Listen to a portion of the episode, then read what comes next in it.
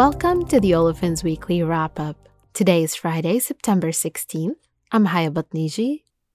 And I am Pablo Giorgi. And together as Chemical Market Analytics, we recap the top events moving the ethylene and propylene markets over the past week.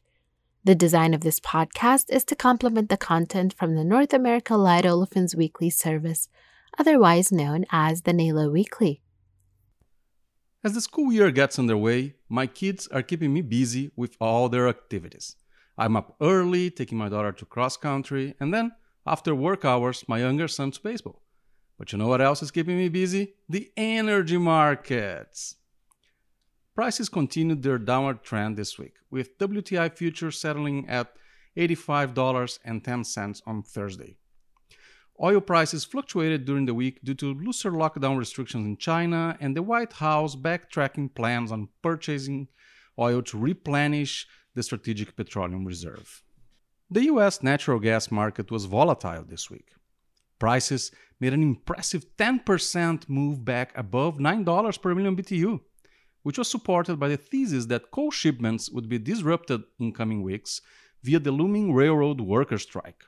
Once news of a tentative labor agreement broke off on Thursday, the NYMEX front month tumbled to $8.32 per million BTU at the close of trading on Thursday.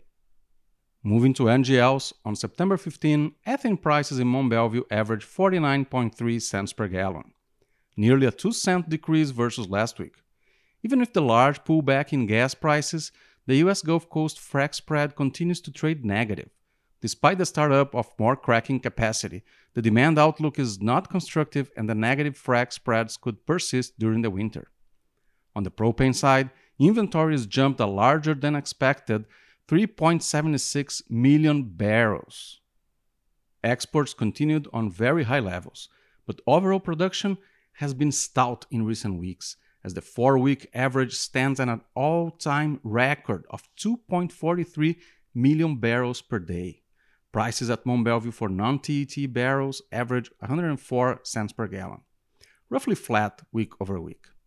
That does it for energy. Now on to ethylene. The US spot market was somewhat active this week with deals totaling 70 million pounds completed at the Texas and Louisiana hubs. Ethylene prices trended slightly lower, settling between 23 to 24 cents per pound for September delivery and around 23 cents per pound for October delivery. The weighted average cash cost declined this week, primarily driven by a decrease in most raw material prices, excluding light naphtha. As far as supply, the market continues to be long. Formosa OL in Point Comfort, Texas remains offline, and planned maintenance is ongoing at Dow LHC 7 in Freeport, Texas. Disruptions at Chevron Phillips Chemical and Bayport Polymers also affected production. Domestic demand remained sluggish this week, with all derivatives struggling to push product down their respective supply chains. Global demand for derivatives is weak in all regions, and exports do not seem to have the economic or demand to go anywhere. The forecast for ethylene has changed, so check out the NALO Weekly for more information.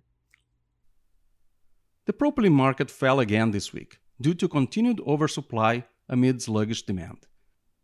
Despite a slight decrease in propane prices, which reduced production costs at PDH units, polymer grade prices broke into the PDH margin to reach a level very close to pure cash cost.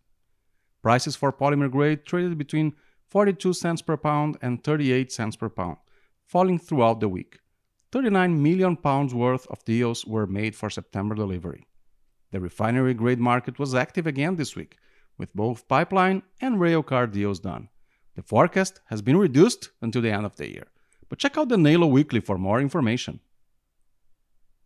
Hear from the experts at the Global Plastics Summit which will be held in person in Chicago September 20 to the 22nd. Check out the episode notes for details. And with that, let's wrap up the wrap up. Don't forget to subscribe to our podcast on SoundCloud, Spotify, or wherever you get your podcasts. Give us a like or leave a review if you enjoy it.